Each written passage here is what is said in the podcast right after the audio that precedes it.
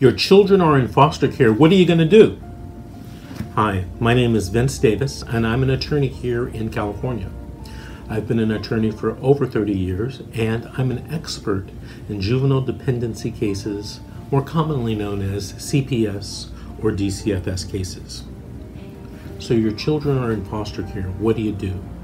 I'm going to tell you a secret.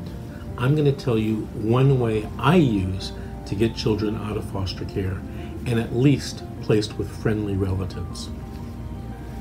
The law states in Section 309 of the Welfare and Institutions Code that the social worker is supposed to be doing an investigation within 30 days to have the children placed with an appropriate relative or NEFREM.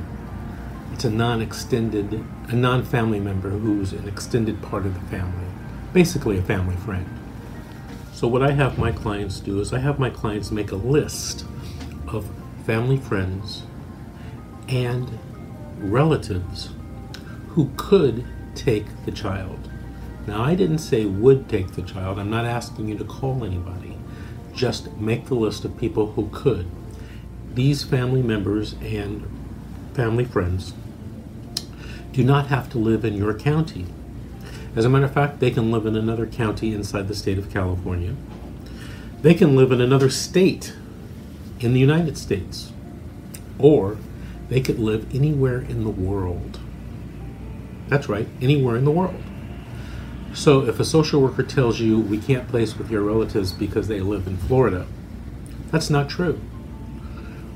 The department has to do a search. Now it's a lot of work to do a search and to evaluate a relatives. And if you give them 25 names, the names, the addresses, the telephone numbers, the emails, and the relationship to the child, aunt, great aunt, great grandmother, family friend, the social worker has to perform an evaluation and report back to the court whether the child should be placed with this relative. You know, if you have children in foster care, act now. Do mm. not wait to try to have these children placed in relative care or with a family friend down the line in the case. It may not work as strongly. I always tell people that you can get children placed with relatives or family friends early in the case, but as you wait, your chances of that happening decrease as time goes along. So don't wait.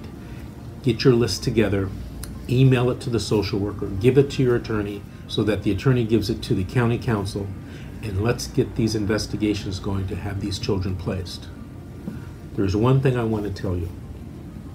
A lot of times when I do this, I get back the excuse, well, we can't place with grandma because she hasn't passed the ASFA test. She hasn't been evaluated.